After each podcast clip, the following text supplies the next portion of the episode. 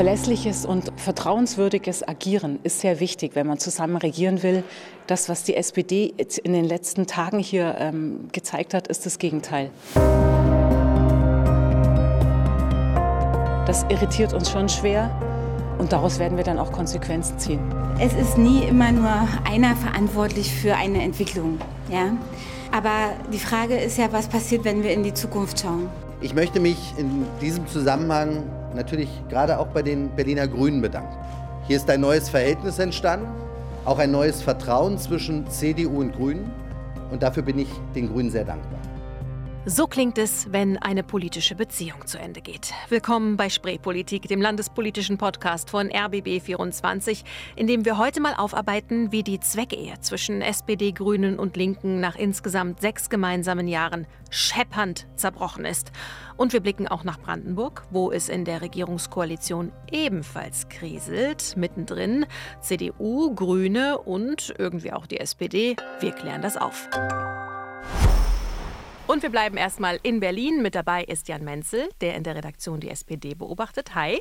Hallo. Und auch Thorsten Gabriel. Du hast das Ganze diese Woche für sämtliche Hörfunkwellen auch verfolgt. Hi. Hallo. Dann spulen wir erstmal ganz zurück an den Anfang der Woche. Es ist Montagabend. Rot-Grün-Rot haben jetzt sondiert, das letzte Mal. Und sie kommen raus und Franziska Giffey sagt das hier. Es ist ein Weg erarbeitet worden, der aus unserer Sicht ein gangbarer Weg sein kann. Okay, das war jetzt auf die Frage hin, ob man eine Einigung zum Volksentscheid gefunden hat. Aber man konnte da ja schon durchaus denken, gangbarer Weg, klingt jetzt nicht schlecht. Und sie hat auch noch gesagt, dass sich die SPD darauf verständigt, dass jetzt aus Respekt der noch offenen Gespräche zwischen Grünen und CDU am nächsten Tag noch Stillschweigen vereinbart wird, wer denn der Favorit der SPD ist. Und dann, einen Tag später, es ist Dienstagabend, kriege ich eine Push aufs Handy und da steht, Giffey will mit der CDU Koalitionsgespräche führen, während die Grünen und die CDU noch miteinander reden. Kurz gefragt, wie ging es euch, als ihr das erfahren habt oder wie habt ihr das erfahren? Jan, vielleicht du zuerst. Also das kam nicht ganz überraschend mehr. Das gab schon gewisse Anzeichen, es gab den ganzen Tag über so Signale, in welche Richtung es gehen könnte, aber es war relativ schwer rauszubekommen, ob das nur die übliche Kolportage ist, ob das so ein bisschen auch das Aufbauen einer Kulisse ist, weil ja eben diese Gespräche zwischen CDU und Grünen noch anstanden und so ein bisschen Druck gemacht werden sollte. Es geht ja immer auch ein bisschen um Bluffen bei solchen Gesprächen, gerade wenn die Ausgangslage so schwierig ist. Aber das war dann im Laufe des Dienstags schon klar, dass da eine starke Dynamik reinkommt und dass man sozusagen von diesem äußeren Eindruck, den der Montag hergegeben hatte, ja, da hat Rot-Grün-Rot offenbar die größte Kuh vom Eis geholt, nämlich das Thema Enteignung. Das hat ja Giffey so oft beschrieben, dass da offenbar doch noch was anderes im Gange ist. Und Thorsten, wie ging es dir? Wie hast du davon erfahren?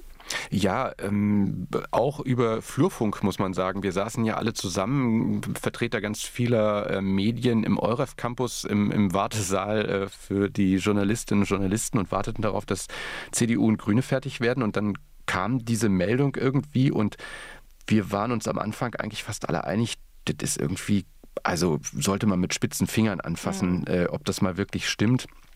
Und dann haben wir natürlich allesamt recherchiert und kamen dann zu dem Schluss, okay, da ist was dran, aber trotz allem war es etwas, was wir schon ein bisschen ungläubig beobachtet hatten und vor allen Dingen wurde uns dann auch klar, dass das passieren würde, was dann geschah, nämlich dass sich die Gespräche zwischen CDU und Grünen nochmal deutlich verlängerten, auch wenn sie hinterher sagten, das hatte damit explizit nichts zu tun. Mag auch sein, aber natürlich war auch für die Grünen natürlich in dem Moment klar, okay, wir sitzen hier gerade mit unserer einzigen Machtoption zusammen und vielleicht wurde es auch deswegen nochmal ein Stück herzlicher. Also man kann aber schon festhalten, so richtig festgezurrt hatte es dann zuerst die Presse und die Grünen und Linken haben das eher zuletzt erfahren. Dabei hatten die ja immer betont, dass ihre Koa-Präferenz Rot-Grün-Rot ist und dann so vom langjährigen Bündnispartner das so hinterrücks durch die Brust ins Auge zu erfahren, tut, glaube ich, weh. Warum ist die SPD so brutal vorgegangen? Das hat, glaube ich, auch damit zu tun, dass da nach wie vor auch eine Menge Angst im Spiel war, vielleicht doch noch auf den letzten Metern wiederum von den Grünen ausgebotet zu werden.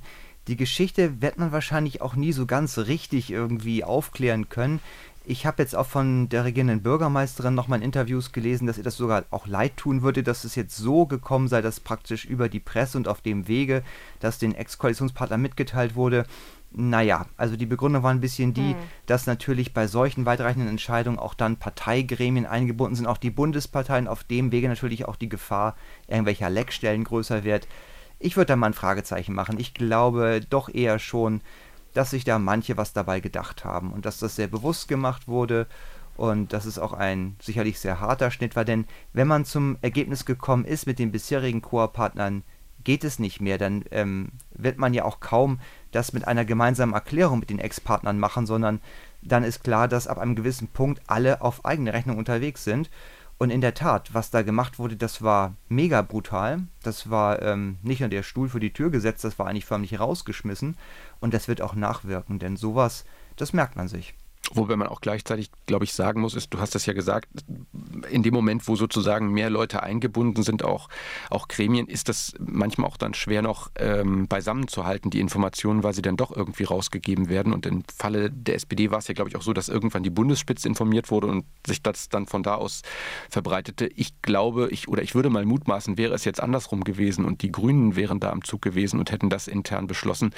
Es wäre womöglich auch vorab rausgekommen, aber man muss sagen, ja, wenn man Profi ist im Betrieb, dann kalkuliert man sowas auch mit ein. Insofern ist, finde ich, auch die Entschuldigung, die Franziska Giffey geliefert hat, so nach dem Motto, war nicht so geplant, auch nur so halb abzunehmen. Also ich kann diese Krokodilstränen auch nicht so richtig glauben, denn wir haben ja dann alle den Bericht der Sondierungskommission bekommen an den Landesvorstand der Berliner SPD. Und wenn man sich den so durchliest, ja, Stichwort brutal, also ich kann da mal draus zitieren. Zu den Sondierungen mit Grünen und Linken sagen sie, das ist von der gemeinsamen Einschätzung getragen, dass Rot-Grün-Rot in Berlin derzeit kein gemeinsames, dauerhaftes und belastbares Projekt darstellt. Und da steht, in nahezu allen politischen Teilbereichen haben die Grünen erhebliche Zweifel an der Ernsthaftigkeit ihrer Verabredungsfähigkeit aufkommen lassen.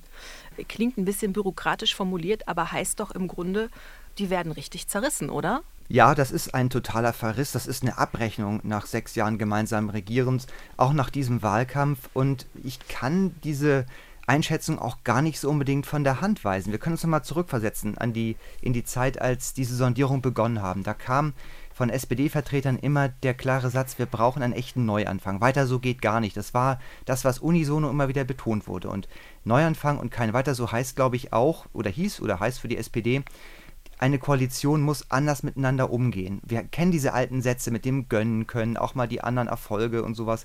Das ist zigmal schon diskutiert worden, auch das gute Regieren rauf und runter dekliniert und buchstabiert.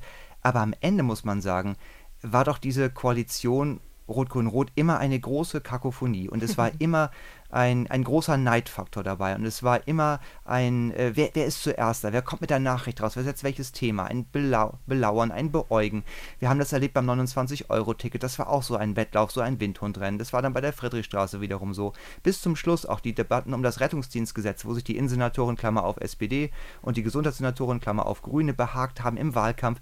Alles Szenen, wo man sagt, das will man teilweise gar nicht wissen. Man will doch eine Regierung haben, die zwar diskutiert und auch nicht immer einer Meinung ist, aber die sollen sich intern einigen und dann was präsentieren. Man will gar nicht immer so in die Eingeweide der Regierung blicken, glaube ich, das geht vielen Menschen so. Und da war die Einschätzung, glaube ich, dann doch die bei der SPD, nach so vielen gemeinsamen Jahren, da ist keine Besserung in Sicht. Und wenn man mal mit Vertretern von Grünen und Linken, die werden ja auch alle nachdenklich. Da gilt, glaube ich, das, was Eberhard Diepgen, der Vordenker der CDU, da gesagt hat, dass jetzt erstmal ein bisschen Wasser die Spree runterfließen muss nach dieser Wahl und alle mal nachdenken müssen, überlegen müssen, sacken lassen müssen. Auch bei Vertretern von Grünen und Linken, die so ein bisschen reflektieren, was da los war, ist die Erkenntnis, glaube ich, da, dass am Ende diese Koalition Rot-Grün-Rot auch ein Stück weit gemeinsam das aus der Hand gegeben hat und der eigentliche Sieg von Kai Wegner vor allen Dingen auch eine Niederlage von Rot-Grün-Rot war. Und gleichzeitig muss man auch sagen, ja, ich glaube, das, natürlich haben an dem Kommunikationsdesaster alle ihren Anteil. Wenn man aber mal so in der Rückschau sieht, wie sich die SPD über all die Jahrzehnte in Regierungsverantwortung auch mit ihren Koalitionspartnerinnen verhalten hat, dann muss ich sagen, deckte mir da in den letzten Tagen doch reichlich wenig Selbstkritik in den Worten, die man so vernommen hat von Franziska Giffey oder auch von Raed Saleh, wo zwar gesagt wird, ja natürlich, da hat jeder seinen Anteil, aber doch nochmal zu reflektieren, haben wir vielleicht ein bisschen zu dicke aufgetrumpft und immer wieder, auch jetzt kommen mir die Worte, wir müssen gucken, dass wir die Sozialdemokratie stärken. Franziska Giffey redet schon davon, dass sie ja 2026 gern wieder regierende Bürgermeisterin wäre und so. Also ich weiß nicht, wie du es wahrgenommen hast, Jan, aber ich habe den Eindruck, so richtig sieht man das Problem auch ganz ernsthaft offenbar stärker bei den anderen als bei sich selbst. Das ist in der Tat, das ist auf jeden Fall die Wahrnehmung und das kann man ja auch schon an den Zwischentönen merken. Da wird gesagt, es geht um Berlin, aber eben auch um die SPD. Mhm. Die soll zukunftsfähig aufgestellt werden. Das war auch eine ganz tragende Erwägung für Giffey und Saleh zu sagen, wir nehmen diesen Weg Richtung CDU, weil da die konkrete Angst ist, Rot-Grün-Rot hätte so weitergemacht wie bisher und die SPD wäre praktisch pulverisiert worden. Das war die große Befürchtung. Also durchaus auch eine strategische Motivlage, die da vorherrschte, mit Blick auf die Wahlen. Ich finde, das kann man Parteien jetzt nicht unbedingt vorwerfen, weil alle Parteien gucken auf die nächsten Wahlen und gucken, wie stellen sie sich auf. Und das ist natürlich die Debatte ziemlich interessant, wie jetzt möglicherweise auch in 3,5 Jahren dann andere Koalitionsvarianten wieder im Raum stehen. Also die für die Grünen, muss man sagen, ist natürlich jetzt Schwarz-Grün um einiges attraktiver geworden. Aber so richtig habe ich es immer noch nicht verstanden, wenn ich ehrlich bin. Also was für ein Spiel spielt Giffey da jetzt? Geht es da jetzt um den Machterhalt? Also macht sie jetzt noch 3,5 Jahre irgendeinen Senatorenposten und dann versucht sie langfristig wieder weiter aufzusteigen? Oder geht es wirklich darum, dass jetzt dieses Bündnis, wie Giffey ja dann auch immer betont, geschmiedet wurde, um die Stadt weiterzubringen, die ja mit Rot-Grün-Rot offensichtlich unzufrieden war? Also was der beiden ist es denn jetzt? Also bei Franziska Giffey muss man sagen, sie gibt eine ganze Menge her, aber sie gibt ja eben nicht alles weg. Also sie verschwindet ja nicht in der politischen Versenkung, sondern sie macht das auch mit der Aussicht darauf, dass sie möglicherweise einen Superressort irgendwie im neuen Senat bekommt. Also das ist ein Stück Selbstrettung, die da auch ganz klar, glaube ich, mit drin steckt. Natürlich verpackt in die Erzählung, wir tun das hier für die Stadt, wir wollen, dass es wieder vorangeht. Das ist, glaube ich, auch ein Mantra, an das die Führenden da auch selber ein Stück weit glauben, sonst würde es nicht funktionieren. Aber dahinter steckt schon auch ein bisschen die Überlebensangst wieder mal für die SPD. Und die Frage, wo bleiben wir da eigentlich? Das schwingt, finde ich, in jeder Zeile dann doch mal sehr deutlich sehr schnell wieder mit durch. Aber macht das Sinn für die SPD? Denn es war ja die CDU, die ihr zumindest außerhalb des Rings eigentlich so alles abgejagt hat und selbst Hochburgen wie Spandau. Also wie kann man sich von der CDU abgrenzen, wenn man dann mit ihr regiert? Das ist ja eine spannende Frage und das ist ja auch schon bei der letzten Wahl die Frage gewesen, denn Giffey hat ja diese Koalition Rot-Grün-Rot eigentlich gegen ihren Willen gemacht. Sie wurde von der Partei da mehr oder minder reingenötigt. Es waren die Mehrheitsverhältnisse im Parlament, die ihr gesagt haben, okay, das ist eigentlich das stabilste Bündnis, darum mache ich das, aber sie wollte das nicht. Das war für sie eigentlich persönlich eine Zumutung, das war ihre Horrorkonstellation eigentlich. Sie ist jemand, der ganz gerne in der Großen Koalition im Bund, auch unter Angela Merkel gearbeitet hat und auch das hier wird ihr aufgrund ihrer Position relativ leicht fallen. Für sie ist es kein Problem, für die SPD schon. Und das ist, glaube ich, das, woran die SPD schon seit sehr vielen Jahren knabbert.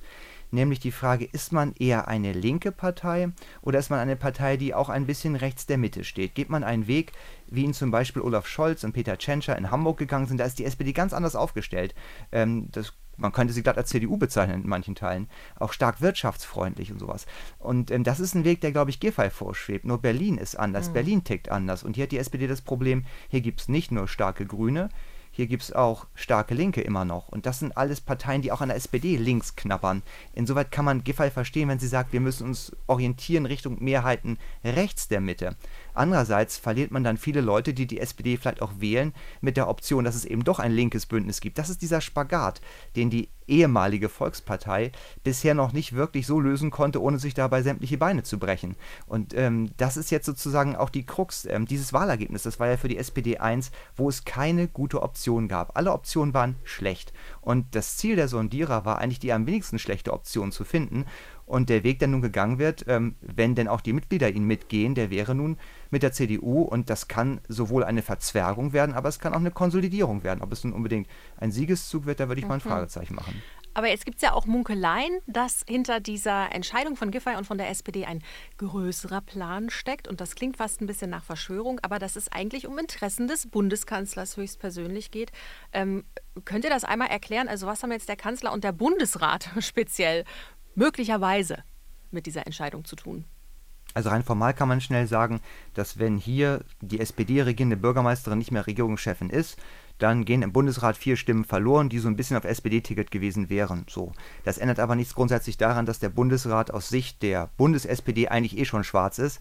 Daran wird auch die Hessenwahl nichts ändern. Also das ist ja immer so ein Zusammenspiel, dass bei manchen Gesetzen Bundesrat und Bundestag zusammen entscheiden. Und natürlich ist es schön für eine SPD-geführte Bundesregierung, dann auch den Bundesrat als zweite Kammer auf seiner Seite zu haben. So kann man das, glaube ich, kurz zusammenfassen. Aber ich weiß nicht so, Thorsten, ich weiß nicht, wie du das siehst, aber ich glaube, das war nicht unbedingt jetzt die tragende und die entscheidende Erwägung für die Berliner Sozialdemokraten. Nee, das wäre schon ein sehr weiter Horizont, den man da gefasst hätte. Das sehe ich auch so. Also ich glaube, hier geht es wirklich am Ende des Tages um so Überlebensstrategien für eine, du hast es auch gesagt, Volkspartei. Und da kann man auch mal das Fragezeichen setzen, hat sich vielleicht auch überhaupt das Modell Volkspartei gerade in so Metropolen wie Berlin überlebt, weil es die gar nicht geben kann. Also Parteien, die dieses komplette Spektrum abbilden von, sagen wir mal, vom linksalternativen Kreuzberg bis zum maximal bürgerlichen Zehlendorf, um es jetzt mal ganz klischeehaft aufzumachen. Also da kann man schon die Frage stellen, braucht man vielleicht wirklich neue Politikmodelle, wo eben zwei Parteien, die eigentlich nicht so viel vielleicht miteinander zu tun haben, beispielsweise CDU und Grüne, eher sagen können, wir können in die unterschiedlichen Milieus vordringen mit unseren Stimmen und können dann die Politik, die wir gemeinsam machen, auf unterschiedliche Weise verkaufen. Also ich glaube, genau vor diesem Problem steht im Moment gerade die SPD bei der Frage, geht es eigentlich noch, Volkspartei zu sein? Was ist Mitte, was ist links, was ist rechts? Also diese Fragen stellen sich für mich da zumindest. Fast schon philosophische Fragen. Ich finde, wir müssen an der Stelle aber auch nochmal über die Getroffenen sprechen, nämlich über Grüne und Linke, die ja erwartungsgemäß nicht besonders begeistert waren. Kurz, wie schätzt ihr die Stimmung bei den Linken ein gerade? Natürlich ist das eine bittere Enttäuschung. Man wähnte sich schon mit dabei, wieder in der Regierung, und für die Linke ist das geradezu existenziell wichtig, ne? Die Partei ist im Bund übel abgestraft, hat mit Sarah Wagenknecht jemanden noch mit im Gepäck, eine Frau, die damit droht, letztendlich eine eigene Partei zu gründen und die Linke zu spalten. Das ist inhaltlich ein riesengroßes Problem, und Berlin war immer so ein bisschen was wie eine kleine Bank, wie eine kleine Insel, wo man zeigen konnte, ja, wir können auch noch sozusagen linke Politik machen, wir können ein Positivbeispiel setzen. Wenn das wegfällt, das schwächt die Linke auch als Bewegung ganz immens. Es ist für die Partei absolut tragisch. Ja. Dann haben wir natürlich auch mit den Grünen gesprochen, auch da tragisches Gefühl, beziehungsweise ich hatte das Gefühl, die waren auch ziemlich genervt durchaus und irritiert, dass sie eben so hintenrum von der Entscheidung der SPD erfahren haben. Bettina Jarasch hat ja wochenlang erzählt, sie will Chefin im Roten Rathaus werden, ist jetzt nicht mehr, aber sie hat gleich die Ärmel schon wieder hochgekrempelt und hat dann das hier gesagt. Tja, muss ich wohl Oppositionsführerin werden. Und ich frage mich jetzt, wie funktioniert das dann? Also hat nicht auch diese Enttäuschung was mit den Linken und Grünen gemacht? Also wir haben ja eigentlich jetzt nach diesen letzten Wochen der Sondierungen, wo dann immer alle freudestrahlend rauskamen und gesagt haben, Mensch, das war so toll, haben wir auch gedacht, vielleicht macht das ja was mit der politischen Kultur, wenn sich jetzt alle nochmal besser über Buletten und Falafeln und irgendwie guten Getränken kennenlernen, wird es vielleicht demnächst netter im Parlament. Aber jetzt frage ich mich so, wenn jetzt die Grünen in die Opposition gehen, machen die dann der SPD nicht zusammen mit den Linken die Hölle heiß?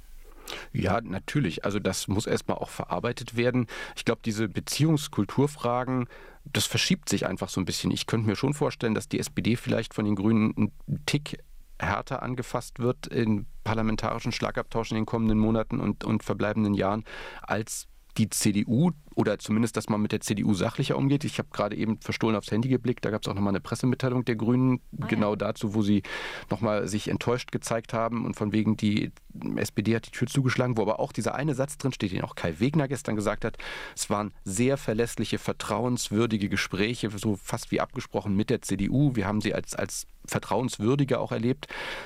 Also von daher, auch das ist ja nochmal ein Signal, was man setzt. Was nicht so ganz bei den Grünen zusammenpasst, ist, wenn sie dann auf der einen Seite sagen, wir haben die CDU so toll erlebt und hätten uns da eine Koa vorstellen können, und gleichzeitig sagen, ja, wenn die SPD das jetzt aber mit der CDU macht, dann ist das eine Rückschrittskoalition. Also die Logik ist noch nicht so ganz erschlossen, aber dass da natürlich auch viel Frust ist, das schon, aber so im parlamentarischen Betrieb wird sich, glaube ich, das schon ablesen lassen, also dass man da länger miteinander zusammengesessen hat. Ich kann mir vorstellen, dass bei den Grünen die eigentlichen Konflikte erst noch ausbrechen, weil wenn man sich das mal anguckt, das ist ja gleich in mehrfacher Hinsicht völlig verzockt und schief gelaufen, ne? Wenn man ursprünglich antritt und sagt, ich will das Rote Rathaus grün anpinseln, das ist ja ein legitimes Ziel, und das nun wirklich nicht im Ansatz erreicht und dann am Ende sogar noch in der Opposition landet und eigentlich das schon zum zweiten Mal nicht hinbekommen hat. 21 war es ja auch knapp, da waren die Grünen auch in den Umfragen schon so weit vorne. Da muss man sich schon mal die Frage stellen, wo man sich eigentlich aufstellen möchte und auch was man falsch gemacht hat und ob auch die Spitzenfrau wirklich die richtige Besetzung war. Wenn wir mal zurückschauen, Bettina Jarasch war ja damals schon eine, die so ein bisschen, ja, die kam wirklich wie Kai aus der Kiste und war ja nicht die erste Wahl für die Grünen, wenn wir ganz ehrlich sind. Und sie hat, ich finde, in manchen Dingen als Verkehrssenatorin wirklich einen guten Job gemacht und auch vieles angestoßen und auch vieles auf den Weg gebracht, aber dass sie in der Zeit nun gereift wäre zu einer Anwärterin auf den Rathausspitzenjob, kann man, glaube ich, auch nicht sagen. Dass sie jetzt eine besonders geschickte Wahlkämpferin gewesen wäre, würde ich auch nicht behaupten nach der Beobachtung. Und die Grünen, das, glaube ich, muss man nochmal konstatieren, die müssen sich wirklich fragen, was sie für ein Spitzenpersonal haben wollen künftig. Die müssen sich fragen, wie ihre Strategie eigentlich aussieht. Und sie müssen sich auch fragen, wenn sie weiterhin denken, und das tun ja viele auch bei den Grünen, dass linke Koalitionen zu Berlin passen und gut für Berlin sind und man dann mehr Politik nach grünen Vorstellungen machen kann, wie man dann in so einer Koalition miteinander umgeht. Also da fängt es gerade erst an. Wir haben schon so zarte Andeutungen gehört, dass natürlich, wenn Bettina Jarasch sagt, ich Oppositionsführerin, dann können sich natürlich die anderen, die das jetzt sind, also die Fraktionschefs Silke Gebel, wohl mehr als Werner Graf auch schon mal fragen, was mache ich eigentlich dann? Die Zahl der Posten ist ja nicht größer geworden in der Opposition.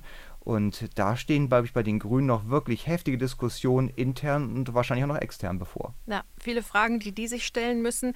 Ich frage mich ja auch, ob es nicht auch Leute in der CDU gibt, die jetzt so ein kleines bisschen vielleicht den Grünen auch hinterher weinen, weil ich weiß nicht, wie es euch ging, aber ich hatte das Gefühl, dass es bei denen menschlich gefühlt schon mehr gefunkt hat als mit der SPD, überraschenderweise. Ich habe gestern nochmal mit CDU-Generalsekretär Stefan Evers gesprochen. Der hat mir das hier gesagt. Also sicherlich liegt man mit der SPD in Summe bei einer Reihe von Themen näher. Und bei den Grünen gibt es, größere Baustellen an der einen oder anderen Stelle zu bewegen. Aber wir waren immer davon geleitet, dass es jetzt nicht um den einfachsten Weg für die CDU gehen kann, sondern es muss um den besten Weg für die Stadt gehen. Und der kann ja mitunter sogar darin liegen, dass man, im Sinne einer Koalition der Versöhnung, die es ja auch so oder so sein muss nach diesen harten Auseinandersetzungen, auch größere Gegensätze dann in einer Koalition vereint und überwindet. Naja, das hat er ja zu einem Zeitpunkt gesagt, als eigentlich schon feststand, dass man mit der SPD was macht, nicht? Das habe ich dann auch hinterher gedacht. Mensch, genau. Du wusstest das schon die ganze Zeit. Ja, aber das war, glaube ich, auch ein Gegensteuern von ihm, um genau dieses Kommunikationsdesaster zu vermeiden, was dann auch wieder eingetreten ist, genauso wie bei der SPD, dass die Grünen es quasi aus den Medien erfahren. Ich glaube, deswegen wollte er das bewusst nochmal so ein bisschen in der Schwebe halten und auch da nochmal einen Gruß rüberschicken. Na super. Ich finde es vor allen Dingen auch sehr, sehr geschickt, was die CDU gerade macht. Hier wird nämlich keine Tür zugeschlagen, weil alle wissen, natürlich wird mit der SPD jetzt verhandelt, echte Koalitionsverhandlungen, dann haben die Mitglieder das letzte Wort und wir wissen aber auch aus der Erfahrung, sowas kann auf der Strecke auch mal scheitern. Und wenn das nichts wird, die CDU kann nach diesen Gesprächen, nach dieser so freundlichen Absage ohne Probleme wieder bei den Grünen anklopfen. Darf man nicht vergessen, das ist einfach absolut alles richtig gemacht. Da kann man nur sagen, tipptopp. Also da hat die CDU sich wirklich alle Türen offen gehalten. Das war, das war auch gestern sehr, sehr deutlich, als Kai Wegner nach der Vorstandssitzung der CDU vor die Presse trat. Da hat er sehr viel Zeit darauf verwendet, nochmal den Grünen zu danken, hat auch ausdrücklich diese Gespräche gelobt und hat dann versucht, auch deutlich zu erklären, warum es mit ihnen jetzt nicht geht. Aber genau dieses, wir machen hier keine Tür zu, wir bleiben in Kontakt, und er hat auch ganz deutlich gesagt, ich will ja auch was erreichen, wo ich die Opposition brauche. Ich werde nicht der regierende Bürgermeister einer Partei sein oder nur für Einzelne, sondern ich will auch mit der Opposition zusammenarbeiten, hat er gesagt. Das ist natürlich ein hoher Begriff für etwas, was eigentlich vom Gegensatz lebt, aber trotz allem, also das war schon sehr deutlich. Und Werner Graf, Stichwort offene Türen, hat mir das auch nochmal gesagt. Er hat gesagt, wir haben die Türen nicht zugeschlagen, unsere sind noch offen, wir schmeißen die Schlüssel auch nicht weg, in beide Richtungen, also bemerkenswert. Aber versöhnt hat sich die CDU ja dann doch lieber mit der SPD, zumindest probieren sie es jetzt erstmal, aber es wäre dann eher eine Zweckehe als eine Liebesehe, oder? Also das hat schon ganz konkrete praktische Gründe. Ja. Definitiv, für beide Seiten. Also Wegner sieht darin den Vorteil, dass er eine Partei hat, die eben, etabliert ist als Regierungspartei über so viele Jahre und bei der man über sehr, sehr viele Inhalte eben doch nicht so dezidiert mehr sprechen muss, weil man der gleichen Ansicht ist. Aber das ist eben nicht von der Herzlichkeit geprägt, die man bei ihm gemerkt hat bei den Grünen. Das ist eine reine Zweckgeschichte. Er muss in 3,5 Jahren liefern, das ist nicht viel. Und will danach ja auch sehen, dass er irgendwie als Regierungschef möglichst weitermachen kann. Und bei der SPD, Jan, da ist es eben, das haben wir ja schon drüber geredet, eben ganz ähnlich. Ja, Liebe ist anders, auf jeden Fall. Aber ich glaube, wir sind auch in einer Phase, wo sehr viel Prosa ausgetauscht wird. Ne? Also Brücken werden gebaut und die Gräben doch nicht mehr so breit und die ganze Stadt mitnehmen und neue Wege und sowas. Das ist alles richtig und gut und kann man auch machen, aber es zeigt eben auch, das, was wirklich entscheidend wird, sind ja Lösungen zu Fragen und Entscheidungen, die man dann wirklich konkret treffen muss. Da haben wir bisher relativ wenig wirklich konkret gehört und das wird nochmal spannend, diese Koalitionsverhandlungen zu begleiten und zu sehen, wo dann wirklich die Einigungen liegen, ganz konkret und was dann daraus auch wirklich umgesetzt wird. Ich drücke zeitlich etwas auf die Tube. Wir haben nur noch 4 Minuten, bis die Leitung abbricht, aber eine Frage brennt mir noch auf der Seele. Wir hatten im Wahlkampf ja alle so ein bisschen den Eindruck, dass Kai Wegner jetzt gar nicht so unbedingt Bürgermeister werden will. Also andere Spitzenkandidaten waren da doch irgendwie mit mehr Eifer und Enthusiasmus dabei. Sind das jetzt so ein bisschen die Geister, die er rief? Ja, also er hat im Grunde, kann man sagen, eine sehr defensive Strategie gefahren, weil er wollte genau eben nicht, dass er am Ende dasteht und sagt, ich bin hier the one and only und bin der Tollste und wer von mir was will, der soll mal ankommen, sondern er hat von Anfang an eben einen Kurs gefahren, der darauf angelegt war, zu sagen, Augenhöhe. Das, was er jetzt praktizieren kann. Also er hat zwar gleichzeitig eben durch die Art, wie der Wahlkampf geführt wurde, Porzellan zerschlagen und da musste eben doch viel gekittet werden, Stichwort Vornamendebatte und was es da noch so an kleineren Geschichten gab. Aber als Person war ihm schon wichtig, hier nicht als großer Held aufzutreten, auch nicht am Wahlabend und auch nicht danach und zu sagen, ich bin hier der starke Mann und ihr könnt euch gern hinter mir versammeln, sondern das war ganz bewusst von ihm auch so gesetzt, zu sagen, ich trete hier anders auf. Ja, das stimmt. Das war ein durchaus aggressiver Wahlkampf seitens der CDU, aber es war einer, in dem Wegner nicht als Zampa nur aufgetreten ist. Und das hat er auch durchgehalten. Also auch am Wahlabend sehr ruhig und auch in den Sondierungen sehr ruhig, sehr bestimmt. Mal abwarten, wir werden sehen, wir werden sprechen, ergebnisoffen.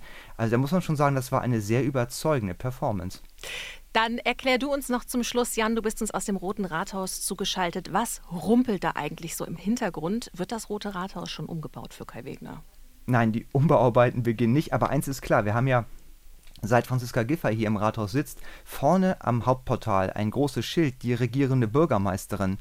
Das wird irgendwann dann abgeschraubt werden müssen, denke ich mal. Da wird dann das Schild der regierende Bürgermeister wieder hängen. Und vielleicht macht man es ja so, dass man dieses Schild dann mit der Bürgermeisterin aus Kostengründen einmottet und es dann, wenn mal wieder eine Frau kommt, auch auswechseln kann. Das würde ich zumindest als Steuerzahler ungemein begrüßen. Nicht zu erwarten ist, dass es unter Wegner gleich gegendert an die Tafel gehängt wird. Okay, ich danke euch beiden für eure Einschätzungen und wir beobachten dann natürlich, wie es weitergeht in der nächsten Folge. Bis dann, tschüss. Tschüss. Tschüss. Und nicht nur in Berlin hat es diese Woche zwischen Koalitionären rumort, auch in Brandenburg. Da steht die rot-schwarz-grüne Koalition zwar noch, aber es knirscht gewaltig. Und das ein Jahr vor der Landtagswahl. Das ist aus Berliner Sicht so spannend, weil ja die gleichen politischen Farben involviert sind, nur in einer etwas anderen Kombination. Aus Potsdam zugeschaltet ist mir jetzt deshalb Landespolitikreporterin Amelie Ernst. Hi Amelie. Hallo Franziska. Was ist da los bei euch? Bei den Grünen gibt es Clinch, aber untereinander. Also genau. Causa Julia Schmidt, das ist die Co-Vorsitzende, die ist gegangen worden. Genau, und man hatte ja wirklich auf sie gesetzt, ne? Als das junge Gesicht, als mit 29 Jahren schon immer noch Nachwuchs, der dann irgendwann nach vorne drängt. Und jetzt, wo sie weg ist, werden tatsächlich diese immensen Personallücken bei den Bündnisgrünen in Brandenburg offensichtlich. Also man hatte gedacht, okay, da ist die nächste Generation am Start. Ja, jetzt ist Julia Schmidt weg und da stand dahinter offensichtlich weit und breit niemand, der oder die zumindest schon ansatzweise da jetzt bekannt wäre oder nachrücken könnte, sich einen Namen gemacht hätte. Wir sehen immer noch niemanden. Da ist natürlich jetzt noch ihre Co- und ihre jetzige alleinige Vorsitzende, Alexandra Pichel, bei den Grünen, aber die alleine wird diese Lücke eben auch nicht füllen können, denke ich, gerade auch, weil es in den vergangenen Monaten eben immer eher Julia Schmidt war, die sich in den Vordergrund gebracht hat, in Interviews, auch in wirklich markanten Thesen und so. Und genau das könnte eben auch ein Grund gewesen sein, ne, für ihre Absetzung oder ihren Rückzug, dass sie da zu deutlich war. Ja, also warum lässt man so jemanden ziehen, der so eine fette Lücke hinterlässt? Und wenn ich das richtig verfolgt habe, weiß man es aber immer noch nicht so richtig genau. Also irgendwie gibt es da Geheimniskrämerei bei den Grünen. Genau. Warum sie gehen musste, weißt du vielleicht mehr, hast du Mäuschen gespielt? Ja, wir spielen permanent Mäuschen und hören dann immer irgendwelches Getuschel und immer der Verweis auf, ja, wir sagen Ihnen und euch ja irgendwann noch Bescheid.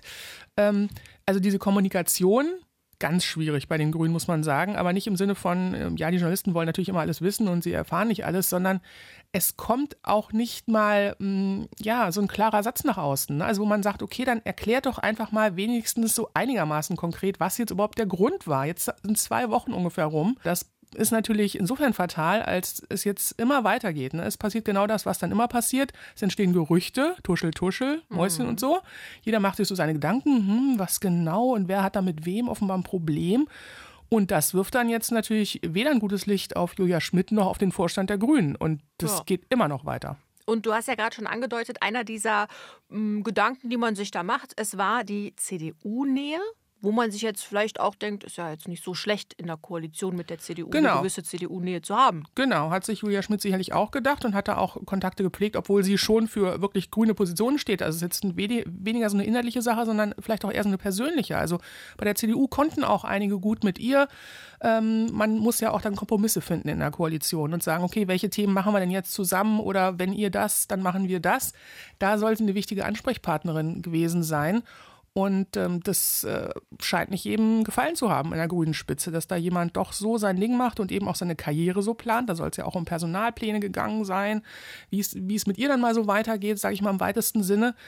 Und ja, darüber kann man offenbar aber nicht so klar sprechen. Ja, man weiß nur, sie war da nicht mehr gewünscht an der Stelle. Und wie ist überhaupt so die Stimmung gerade zwischen Grünen und CDU? Weil hier in Berlin, das ist ja fast schon verrückt, da hat, glaube ich, keiner, habe ich gerade auch schon gesagt mit den Kollegen, hat, glaube ich, keiner mitgerechnet, wie heftig das zumindest menschlich zwischen CDU und Grünen hier bei uns funkt. Also so sehr, dass unser Spitzenkandidat Kai Wegner von der CDU ja schon sehr offensichtlich angedeutet hat, dass es ja bei der nächsten Wahl durchaus mit ihm und den Grünen klappen könnte. Sei halt nur jetzt blöd, weil man ja nur 3 Jahre und ein paar Gequetschte in der Legislatur übrig hat. Ja, ich denke, hier können sich auch ein paar, vor allen Dingen menschlich, ne? Also Leute was vorstellen, nicht alle. Da gibt es schon, glaube ich, noch ein bisschen mehr so, ich sag mal, Generationenkonflikte. Auch bei den Grünen, da ist man nicht so einheitlich. Das war vielleicht auch so ein Problem für diese Spannung, ne? Dass es in Anführungszeichen Ältere gibt, die sagen, nee, also mit der CDU auf gar keinen Fall. Und Jüngere, die vielleicht auch aus einer selben Generation kommen und sagen, no, warum nicht? Wir haben da vielleicht doch Schnittpunkte und zum Beispiel, wir wollen ja beide Energiewende und müssen es nur so machen, dass auch die Wirtschaft und dass dann trotzdem alles so zusammenkommt. Also da gibt es hier Unterschiede. Das ist nicht so ganz so einheitlich offensichtlich wie in Berlin und vielleicht eben auch ein Grund dafür, dass es dann so knirscht und knackt oder auseinanderbricht, wie bei den Grünen. Und in der CDU knirscht und knackt es ja jetzt auch. Also Innenminister Stübgen hat ja seinen langjährigen Vertrauten und Staatssekretär Uwe Schüler gehen lassen in den einstweiligen Ruhestand. Also was ist da los? Ja, auch da ein bisschen Trubel, lenkt ein bisschen dann von den Grünen tatsächlich ab dann. Das war so ein Rauswurf diese Woche, mit dem hatte eigentlich niemand wirklich gerechnet. Also Stübgen und Schüler, das galt so wirklich als so ein festes Team. Die arbeiten schon so lange zusammen. Also Stübgen hatte ihn ja mitgebracht 2019, als er hier Minister wurde. Davor war er Staatssekretär im Bundeslandwirtschaftsministerium und hatte eben Schüler als Referent dort. Davor auch noch 17 Jahre als wissenschaftlichen Mitarbeiter. Also die waren so, wenn ich es jetzt mal zeigen könnte. Und wenn man sich nach so langer Zeit von jemandem trennt, dann muss da schon einiges vorgefallen sein. Aber auch da wieder die große Frage, was ist denn nun vorgefallen? Auch damit geht man nicht nach außen. Und das ist ja auch nicht der erste enge Mitarbeiter, von dem sich Stübgen trennt. Ne? Also vor 2 Jahren musste ja schon ein anderer Innenstaatssekretär gehen, Klaus Kant, Kling Klong, den kennt man in Berlin als ehemaligen Polizeipräsidenten. Und dann ist da noch die Sache mit dem einstweiligen Ruhestand. Ne? Also bei Uwe Schüler, der ist 53 und das Geld läuft weiter. Ja? Und das ist natürlich auch irgendwie ein Grund, wo man dann wirklich mal fragen darf, was ist denn da vorgefallen, dass man sagt, einstweiliger Ruhestand und der Steuerzahler zahlt da jetzt weiter Geld. Ist das eine menschliche Sache gewesen oder gab es da auch irgendeine fachliche Verfehlung, weswegen man sagt, der bitte jetzt nicht mehr? Sollte man mal klären, finde ich. Und sollten wir auch noch dranbleiben, dass das nicht so einfach unter den Tisch geht. Das macht ihr bestimmt. Wir versuchen es. Also Schlussstriche, die gezogen werden bei sehr wichtigen Personen, große Lücken, die hinterlassen werden, Misstrauen und irgendwie Geheimniskrämerei. Wie wirkt sich das denn auf die Zusammenarbeit in der Koalition aus? Also es sind ja jetzt keine guten Voraussetzungen für eine vertrauensvolle Zusammenarbeit. Nee, im Zweifel profitiert natürlich immer derjenige, der gerade nicht so einen Trubel hat. Das ist jetzt gerade die SPD. Mal gucken. Da ist nicht ganz so viel personell jetzt in Bewegung, aber die CDU wollte sich ja eigentlich auch aufstellen für den Wahlkampf in den nächsten Monaten. Ist ja nicht mehr lange. Ist nicht mehr lange hin. Da sollte es ja einen Wechsel geben an der Spitze. Also Michael Stübgen gibt ja den Landesvorsitz ab bei der CDU. Einer der, ja, muss man schon sagen, erfolgversprechenden Kandidaten ist sicherlich der CDU-Fraktionschef Jan Redmann. Auch so ein Generationenwechsel. Da wollte man jetzt eigentlich auf einen ruhigen Weg kommen, aber Stübgen bleibt jetzt trotzdem natürlich Innenminister. Und dann diese Personalgeschichte da und wie gesagt, nicht die erste Personalgeschichte im Innenministerium. Das ist jetzt vielleicht nicht so optimal, wenn man so in den Wahlkampf startet mit einem Minister und auch einem sehr wichtigen Minister, der viele Themen mit zu bearbeiten hat, der immer wieder da vielleicht ein Thema hat. Also sicher sitzt auch Michael Stübgen im Moment nicht im Sattel. Und wenn es in der Regierung hakt, dann freut sich gemeinhin die Opposition. Und da ist ja die Lage in Brandenburg ganz anders als in Berlin. Da ist nämlich die AfD die Oppositionsführerin. Ich vermute, die profitiert von diesem Streit, oder? Könnte sein, wobei es da relativ stabil im Moment aussieht. Also in einigen Umfragen sind ja SPD und AfD tatsächlich fast gleich auf. Mal so in die Richtung, zumindest alle so Anfang 20%. Die CDU ist auch relativ nah dahinter.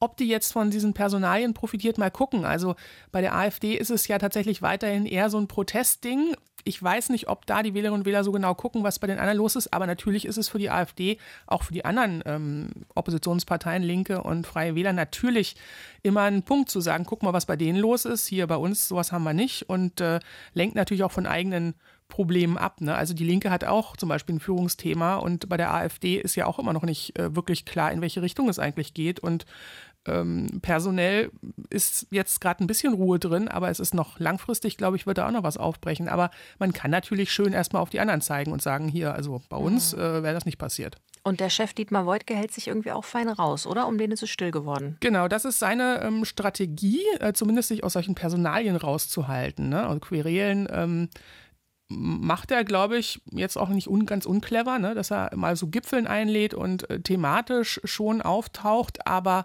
so gar nicht in diesen Parteidingen so unterwegs ist. Ob er es vielleicht ein bisschen mehr machen sollte, da sagen ja auch manche, er ist einfach zu wenig präsent, auch in der SPD. Hat ja zuletzt dann auch mit Frau Giffey Wahlkampf gemacht, da war er mal als SPD-Chef unterwegs. Da gibt es also auch nicht so eine einheitliche Meinung, die sagt, ist das jetzt schlau von ihm oder nicht. Aber seine Umfragewerte bleiben zumindest relativ konstant. Mhm. Dann noch deine Prognose. Ein Jahr hat die Koalition noch. Wie viel Rumoren werden wir da noch hören in der verbleibenden Zeit? Jetzt gucken wir erstmal, wie die Koalition sozusagen weiter zusammenhält, ob und bei welchen Themen. Also die Themen sind ja das eine, aber es gibt natürlich auch andere Möglichkeiten, die Koalition zusammenzuhalten, mit Geld zum Beispiel. Ne? Bei euch in Berlin sicherlich auch, dass man sagt, okay, wenn ihr das, dann kriegen wir vielleicht das und so. So wird natürlich hier auch das eine oder andere Problemchen, sage ich mal, überspielt, ne? Dass man sagt, wir kommen da irgendwie auf so einen gemeinsamen Nenner oder wir kümmern uns um Themen, wo alle irgendwie dahinter stehen, ne? Also wie gesagt, Energiewende, da findet man schon so Wege, die alle mittragen können, oder man macht sowas wie Waldbrandkonzept oder Hilfspakete für Kommunen. Wie gesagt, mit Geld lässt sich da einiges klären, aber es gibt eben Punkte, wo es dahinter gärt, und einer ist eben im Prinzip auch das Gegangenwerden von Julia Schmidt jetzt gewesen. Da merkt man eben, dass es dann aber auch noch Kräfte innerhalb der Parteien gibt, die da mit reinspielen, die vielleicht was anderes erwarten als diese relativ ruhige Themenarbeit oder Kompromissfindung, die vielleicht auch mal langwierig ist. Und dann funktioniert eben so ein Koalitionsgefüge doch nicht mehr so gut, wie es vielleicht mal gedacht war. Also bei uns in Berlin startet demnächst eine höchstwahrscheinlich doch recht neue Koalition. Mal gucken, wie lange eure dann noch hält. Mal sehen, welche länger hält. Genau. Das ist ein guter Schluss, Amelie. Ich danke dir, dass du dabei warst, und wir quatschen einfach das nächste Mal, wie es bei euch weiterläuft. So machen wir es. Bis denn. Bis denn. Tschüss. Das war's an dieser Stelle von Spreepolitik. Mein Name ist Franziska Hoppen und zum Schluss habe ich noch einen Hörtipp für Sie, denn wer nach den letzten Wochen verständlicherweise mal eine Auszeit von der tagesaktuellen Politik braucht, der kann mit heute minus 100 per Zeitreise entflüchten. Der Name ist nämlich Programm. Der Podcast geht jeden Monat genau 100 Jahre zurück und fragt sich, was damals gerade die heißen Themen waren. In der aktuellsten Folge wäre das der März 1923. Da geht's um Giftmörderinnen und lesbische Liebe im Berlin der der goldenen 20er Jahre. Zu hören gibt's heute minus 100 in der ARD-Audiothek und verlinkt auf rbb24.de/podcasts. Und wenn Sie für uns, für Spreepolitik, noch Fragen, Wünsche oder Kritik haben, schreiben Sie uns unbedingt eine Mail an spreepolitik@rbb-online.de. Tschüss.